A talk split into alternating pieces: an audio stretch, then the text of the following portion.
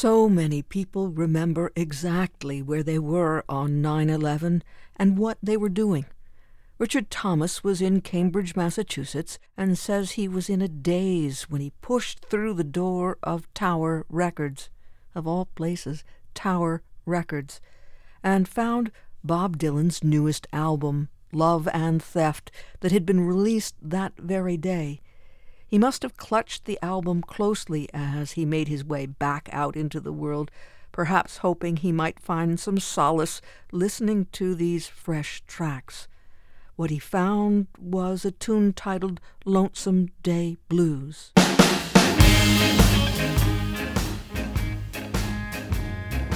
When I listened to the album, I heard the Roman poet Virgil loud and clear in these words by Bob Dylan I'm going to spare the defeated. I'm going to speak to the crowd. I'm going to spare the defeated, boys. I'm going to speak to the crowd. I'm going to teach peace to the conquered. I'm going to tame the proud. The idiom, rhymes, and music of these lines belonged to Dylan, but the thought and diction, rearranged by Dylan, came from Rome's greatest poet, Virgil.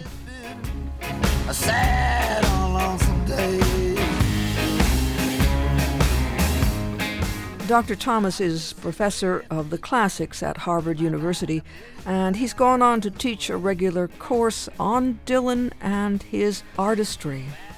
The themes comprehended by Dylan's songbook are as boundless as those of the folk and literary cultures from which his art emerged, and these are the themes of the seminar music and social justice, war and the human response to war, love and death, faith and religion, song as compensation for the realities of mortality.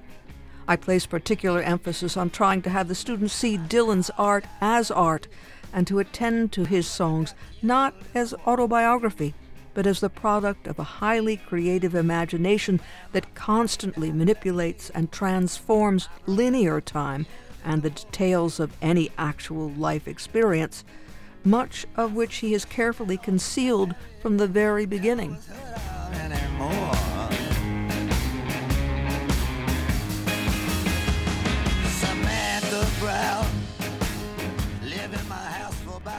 And Dr. Thomas makes sure his students don't miss the symbolism of the Nobel ceremony in Stockholm when it did finally take place with Dylan there in person.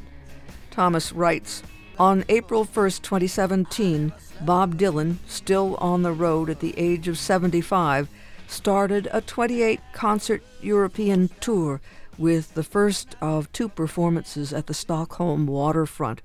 Earlier in the day, he had met privately with 12 of the 18 members of the Swedish Academy to receive his diploma and gold medal for the 2016 Nobel Prize in Literature, which had first been announced five months before for having created new poetic expressions within the great American song tradition.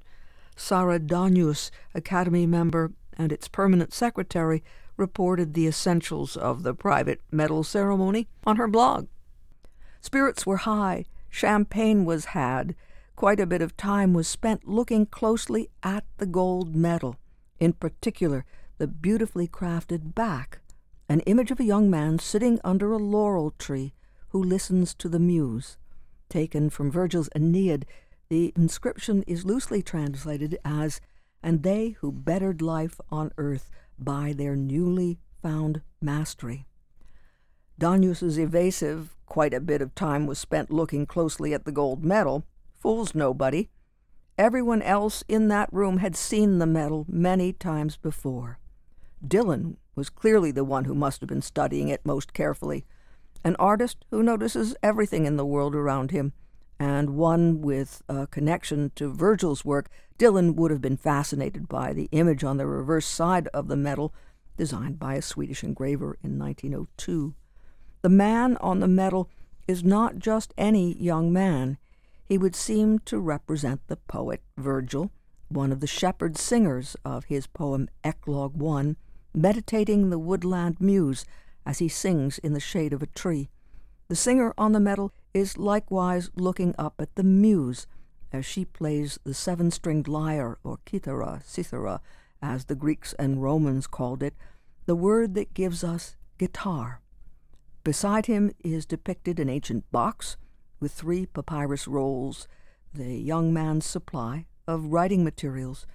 Dylan knew just what he was looking at, having integrated Homeric singing and lyre playing from the Odyssey into his 2012 song Early Roman Kings.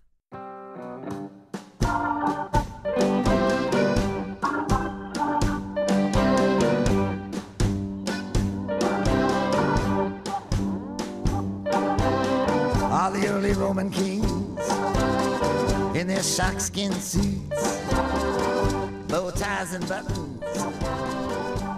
In early Roman kings, we find the line, Take down my fiddle, tune up my strings, which Dylan would perform the next day in Stockholm. Like the image, the words engraved around the medal's rim are also Virgil's. In its larger context, the line comes from a description of the privileged place that singers have deserved in Virgil's version of Paradise in Book Six of his epic, the Aeneid. And Orpheus himself, the Thracian priest, with his long robes, keeps their rhythm strong with his lyre's seven ringing strings, plucking now with his fingers, now with his ivory plectrum. And faithful poets whose songs were fit for Apollo those who enriched our lives with the newfound arts they forged, and those we remember well for the good they did humankind. Virgil, Aeneid 6. All that from the study Why Dylan Matters by Richard F. Thomas. Last week, Monday, May 24th, 2021, marked the 80th birthday of Bob Dylan, and WVIA's George Graham grasped armloads of LPs from the music library to do it right, to celebrate the occasion with the real deal, the original 33 and a third LPs. And of course, he featured more recent tunes too. We can certainly imagine that Stephen Whittaker has a shelf filled with LPs somewhere in his living or workspace, and that many of them are Dylan discs. His faculty photo on the University of Scranton website shows him in a corner of his office, flanked by shelves and shelves of books, and over his right shoulder hangs a handsome acoustic guitar. He's a professor of the classics and Irish studies in the English department, so he clearly knows about Virgil and the muse and that seven stringed lyre, but he's also been drawn to the rich, complex lines and lyrics of Bob Dylan for decades. And he wanted to share some of what he's discovered and been moved by with others. In 2020, he presented a course for the Schemel Forum at the University of Scranton. And here's the title and how it was described Bob Dylan from Rolling Stone to Nobel laureate. And he presented the course with Katherine Johnson, a senior student in the Special Jesuit Liberal Arts Honors Program. In celebration of the living Nobel laureate in literature, the course was designed to explore examples of Dylan's work throughout his career, including his Nobel address, by way of sound recordings, screen footage, and participants' live voices. The class was designed to discuss musical traditions and influences on Dylan, his place among his contemporaries, and meaning in the songs. And Dr. Whitaker put it this way participants will have some say in song selection, and if they like, can perform in what we hope will be a free wheeling environment we had a chance to engage Dr. Whitaker in a freewheeling conversation about the freewheeling Bob Dylan, and we wanted to ask Dr. Whittaker to help us understand how it is that Bob Dylan was awarded the Nobel Prize in Literature. First things first. Was he there in potentia in any sense in those early days when people were listening? Did anybody maybe not predict the trajectory, but get a sense that this was somebody who was intriguing and a real artist? Well, you know, there's two ways to think about that. One is the historical record, and one is the sort of personal recollection. It's always dangerous to talk to people of a certain age about their recollections of Dylan. But it's, say, 1963. I'm 13 years old. I'm junior high school. I've got this girl who I wanted to be a boyfriend girlfriend with, And I came to her house. Her brother had just come up from college. This was back in Texas, in North Texas, and uh, he was uh, registered at Texas A&M. And he said, you know, she was a singer and I was a singer, and, and and you know, just in choruses and such. And he said, "I've got something you guys have to listen to." And he pulls out these two albums, Bob Dylan and Freewheelin', and he says, "You've just got to listen to this guy." And Texas A&M in those days, even even today, but in those days, was a really conservative bastion. The male students all only were called cadets. But he plays these two records for us, and I'm from I'm a I'm a kid, and I I know Broadway. I know uh, you know way out west. They've got a name, and those kinds of tunes, and that's what I think. That's what I think lyrical ballads are all about. And he plays these albums for us, and at first I think it's a it's a a joke because it's almost atonal, it's nasal, it doesn't have any of the sort of things you would expect of say the Broadway tradition. And he was absolutely enamored and it was contagious.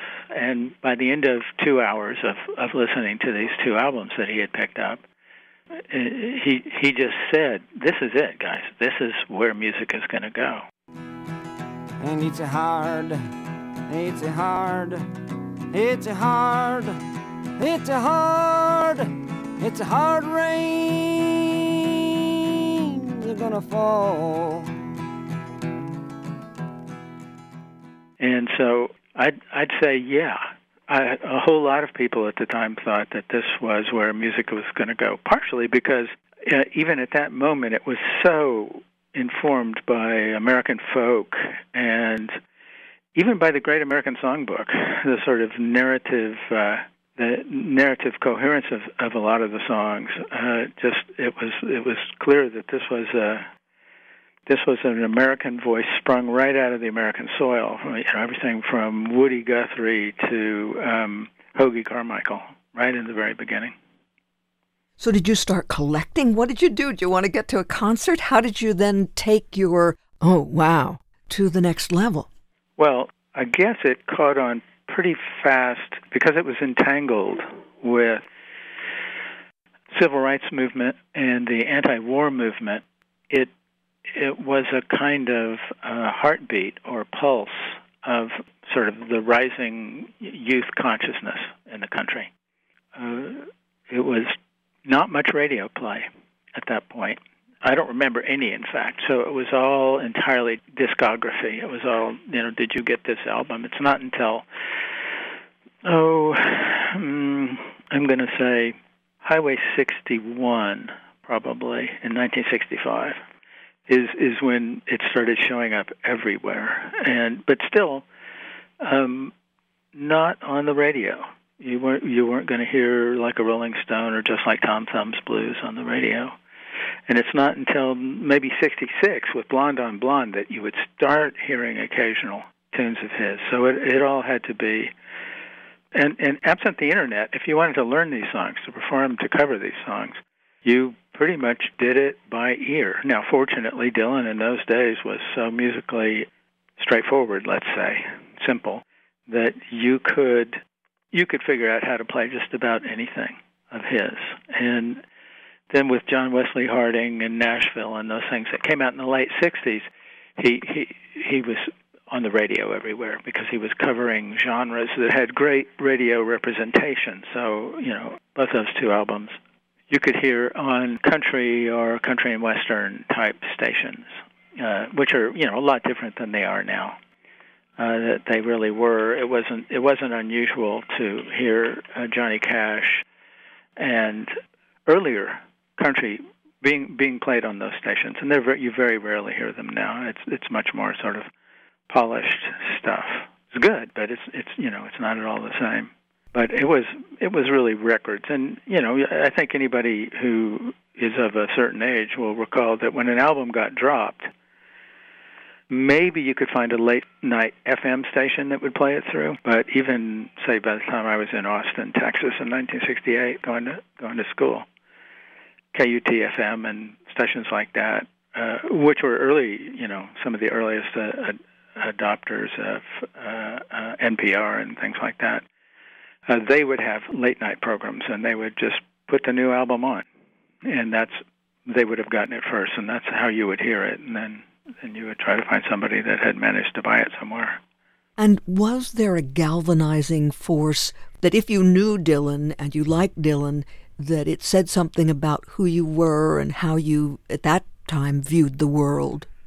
Well, sure, but uh, yes and no. But uh, the Dylan has been a flashpoint from the very beginning, and so uh, for a while he was the voice of the folk music, and and then you know he for the second act he picked up the electric and and and lost two thirds of his audience, and and he did he's done that identifiably a dozen times in his career, where he's just scraped off um, what you would have assumed was his audience, those people who culturally identified with him. And and you know, I'm a my my areas are classics and Irish studies, and and you can see this in in lyric poets all the way back. I mean, somebody like William Butler Yeats. Now, somebody says, "Do you like Yeats?" And you you sort of just have to say, "Well, which which Yeats?" Because you know he he was a romantic lyric poet to begin with, and then he felt trapped by it and he repeatedly through his career sort of threw his audience under the bus and changed.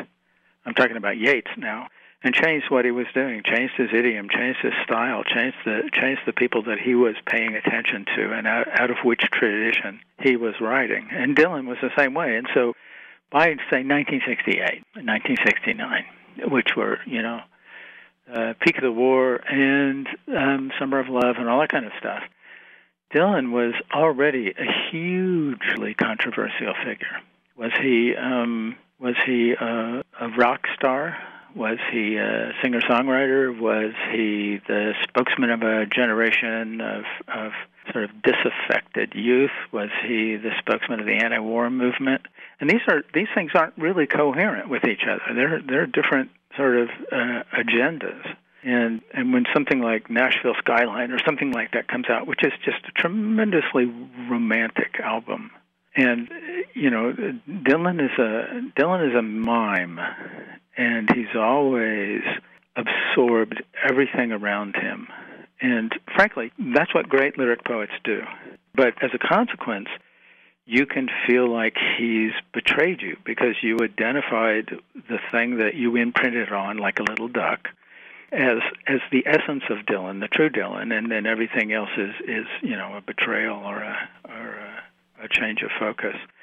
I mean, I think it's not till it's probably not till 1975 till Blood on the Tracks when pretty much everybody comes together on Dylan, and by that time, you know the the war is as good as done, and in, it, it's just a masterpiece on anybody's list, uh, and it's got um, cuts like uh, well the title cut blood on the tracks and buckets of rain and simple twist of fate and tangled up in blue and you're going to make me lonesome when you go. And it, just this incredible list of songs uh, every every one of which is just right out of the park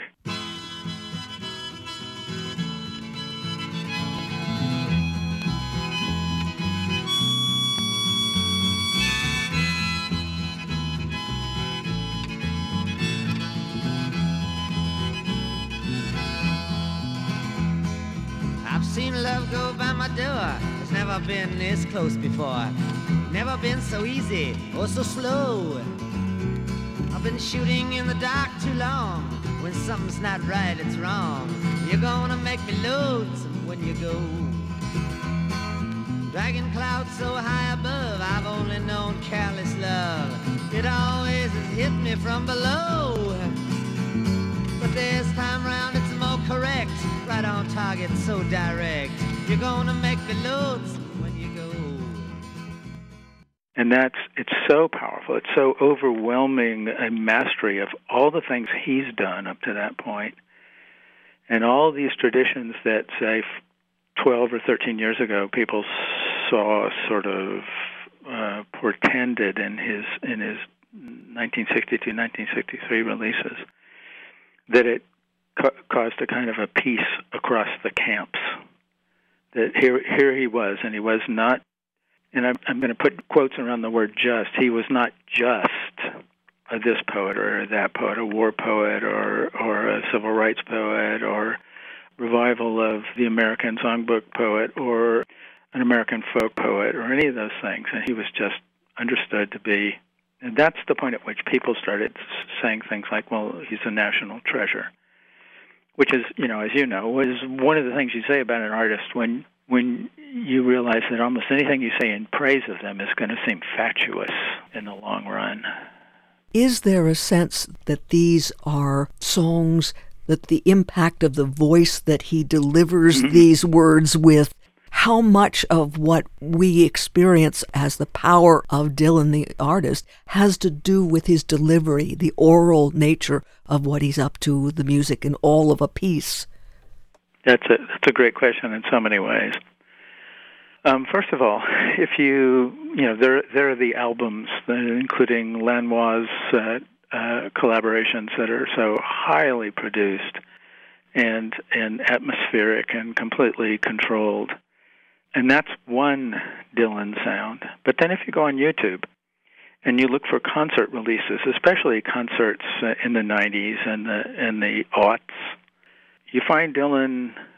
The the band will be playing the tune, but when a, when you get to what is the first of each verse, which will be you know the verse can mean the set of lines that compose the next bit of the song, but it can also mean the set of notes that compose the ne- the next bit of the song. Very often, Dylan will just dump all the lines into about a third of the music. And it, it's almost like he's just sort of slotting the lines in. And I don't mean that in a pejorative. It's it's a very clear stylistic choice and it's disconcerting if you know the tunes as they're recorded. Uh, and he's just not he's just not interested in covering himself in the way you know some of my Willie Nelson, for example, is one of my all-time favorites. I mean, you know, I, I saw him play in Austin when I was a kid, and he covers himself, and he does it, and it could be the album, but Dylan has Dylan's idea of, of a performance is is really different. And I mean, there are things like Hurricane, when when once the the case was reviewed, he stopped playing it. And people kept asking for it, and he he, he said, I don't I don't want to. There's no point in playing it anymore. It's done. And uh, by the same token, it seems like more than anything, he thought he was a performer. And there are there are records of people saying of him in in notes in the archives of people saying to him, well well, you haven't written any songs this year. And him saying, well, um, I've already got too much material that I want to do right now. And in that way, and I know this is going to drive people crazy, he's like Shakespeare. He's producing stuff to perform. Know, Shakespeare didn't write plays. He produced scripts that were part of the production of a performance.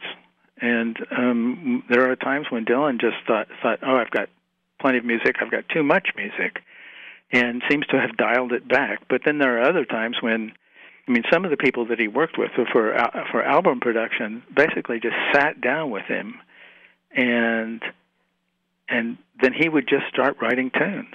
And there are there are stories that you know come out of the New Orleans productions where somebody says, well, you know, that's really cool, but it's only a fragment. And and this is you know this is the grown up Dylan. This is not a this is this is a middle aged Dylan going over and sitting in the corner by himself, and coming back an hour later with three new songs. And again, another comparison. This is like uh, this is like Taylor Swift. Taylor Swift, uh, who is you know just a fabulous musician writes songs every time she turns around and and you can say well a lot of them are mediocre but her her total output is so vast that if every 10th song is a winner and that's about the ratio I would say then that makes her one of the most productive and successful lyricists out there um, and he's just a kind of a, a Vesuvius when when called upon, and he seems to be able to just do it at any point. Uh, oh, Katherine Johnson, who's a local uh, musician, spectacular young mu- musician, and I decided to do this Schemel with the okay of uh, Sondra Myers, the wonderful Sondra Myers, uh, on Dylan for the community. And part of my motivation was of course, the Nobel Prize. And uh, when the Nobel Prize was was announced in 2016, it's going to Bob Dylan. This goes to your question of what's the difference between words on a page and performance. The response was was explosive, and there were certain people who just thought, "Yes, it's about time." And then there were tons and tons of serious literary types, of which I'm, you know, supposed to be one, who were scandalized at the idea that, that this this pop singer would be given the Nobel Prize. Now, for me, my real area as a scholar is James Joyce, and James Joyce never got the Nobel Prize, so I don't really consider it very important. Because if Joyce didn't get it, uh, that probably means that Shakespeare wouldn't have gotten it either, were we to bring him forward four centuries. But I was at a conference at a in in Paris, and I went to a talk at the Sorbonne given by Adam Gopnik, who writes for the New Yorker, and in my opinion, he's the best writer at the New Yorker now, and has been for a decade. He's just he's just unbelievably fine, and and he he was giving a talk at the Sorbonne, and he um, he got talking about Philip Roth. Now, Philip Roth is is this this towering American fiction writer. I mean, he's, he's deceased now, of course, but who everybody kept waiting for uh, the Nobel Prize Committee to, to give him the prize. And he himself was was a bit scandalized. He wasn't troubled by self doubt, scandalized that they hadn't given him the award. And Gopnik tells this story, and it's back in 2016, about a I guess, a year and a half before Roth died. And uh, Roth had, you know, all kinds of heart problems, and so was hospitalized very frequently. In the last couple of years of his life were really rugged. And Gopnik was uh, a great admirer and friend of Roth, and and as Roth's life wound down, they got to be better and better friends. And Gopnik said that he was listening to the radio one day before going down to the hospital to visit Roth, and he heard that Bob Dylan had gotten the Nobel Prize, and he said he just his heart froze. He thought, "How am I going to go down there and and tell Philip Roth that Bob Dylan got the Nobel Prize?" But you know, he was going to go down, and so he he braced himself and walked in the room, and he said, Roth looked up from the newspaper and said, Adam, have you heard? I'm going to be inducted into the Rock and Roll Hall of Fame. Oh. and this was a you know a huge relief. I mean, it just you know a hilarious story, but a huge relief because it meant that he already had heard it. But that's sort of like the scandal. That's that that epitomizes the scandal that a lot of people in literary circles felt. And so, what prompted us, what prompted Katherine Johnson and myself to put this thing together was to say, okay, uh, we both love the music, we both play the music. She's a great musician, and and I'm I'm a I'm a great appreciator of of good musicians. So we were going to put together a band, and I was going to present sort of the, the scholarly background on all this stuff uh, for a group of people, and to try to assess what it means for somebody who's a rock and roller to get the Nobel Prize. And that caused me both to look at his progress as a musician, which goes from being pretty simple to very quickly becoming more and more sophisticated, but also to look at his life as a maker of word structures, of lyric poems. And when you look at him that way, you see he's constantly evolving musically, but he's also so so capable of reproducing what almost anybody else is doing and appropriating it and transforming it himself. And this is almost the hallmark of, of great writers, uh, especially lyric poets. Lyric, lyric poetry is always a tricky category anyway because, you know, novelists and playwrights want to think that they're doing the serious work, when in fact the, the lyric poets deserve to be just as, as, as richly acknowledged.